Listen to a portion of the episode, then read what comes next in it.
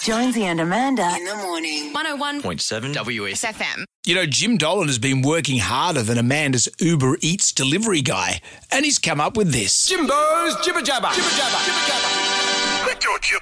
It was nice to have a Zoom meeting with Keith Urban this week. We got to talk all things The Voice and your favourite Keith Urban lyrics. current lockdown situation we're in. It's just lyrically spot on right now. I I liked uh, Genius in the Head and a Maniac in the Bed.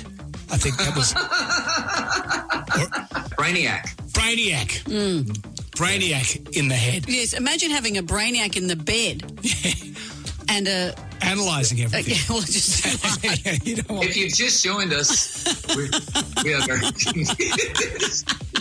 With the Olympics in full swing, it seems the so called oiled up Tongan has returned to our radars. Well, Amanda's at any rate. you know, he himself has said because he was so oiled up, he said he had to hide from the Olympic flame because he was at risk of being deep fried.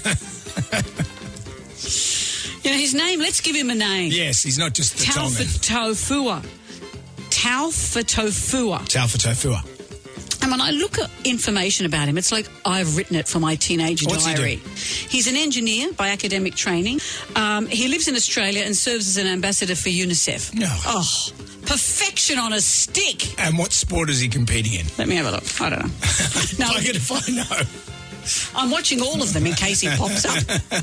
Here's a tip to young men everywhere. If your wife slash partner says, don't worry about an anniversary gift, well, do. It's like when, for our anniversary years ago, I said to Harley, let's not buy gifts. Say, subtext, buy me a friggin' gift. know. So What, he bought that? He no, what? Yeah, He exactly. accepted that? He went to a shop for himself. Yeah. Came home actually with a box that had a big bow on it. I opened it up. They're a pair of binoculars for himself, and they'd offered free gift wrapping. He knows that when I say let's not do gift, I don't mean it.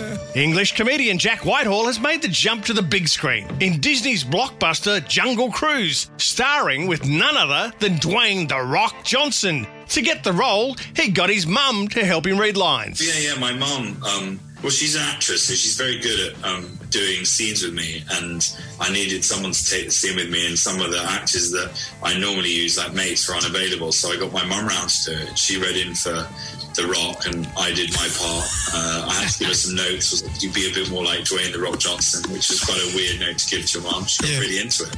Yeah. Well, She, she give you the people's elbow? Was that Yeah, I did. At the beginning, I was like, I'm Jack Whitehall. I'm auditioning uh, for the role of McGregor. She was like, It doesn't matter what your name is. I was like, No, no, mother, you need to go full on rock. Just read the script. And they might be coming first in the medal tally at the Games, but China isn't happy. China has accused Western media of trying to make its weightlifter look ugly. I mean, who looks good when they're weightlifting? Yeah, you, you look like you're straining at stool. This- it's never going to look good. There's a lot of Never gonna- veins, a lot of it's stuff. never going to look good. You're never smiling. No, no. This weightlifter won gold, and they said, "Why did you have to pick that picture? Because they don't look great." Oh, Yeah. here's the picture of it. Yeah, well, he looks all right. No, it's a, it's a woman, Brendan. okay. Well. Still, that's some good definition. They won gold. Well, wow, yeah. E This has been Jimbo's Jibber Jabber. Thank you, Jimmy D. Jonesy and Amanda. In the morning. 101.7 W. FM.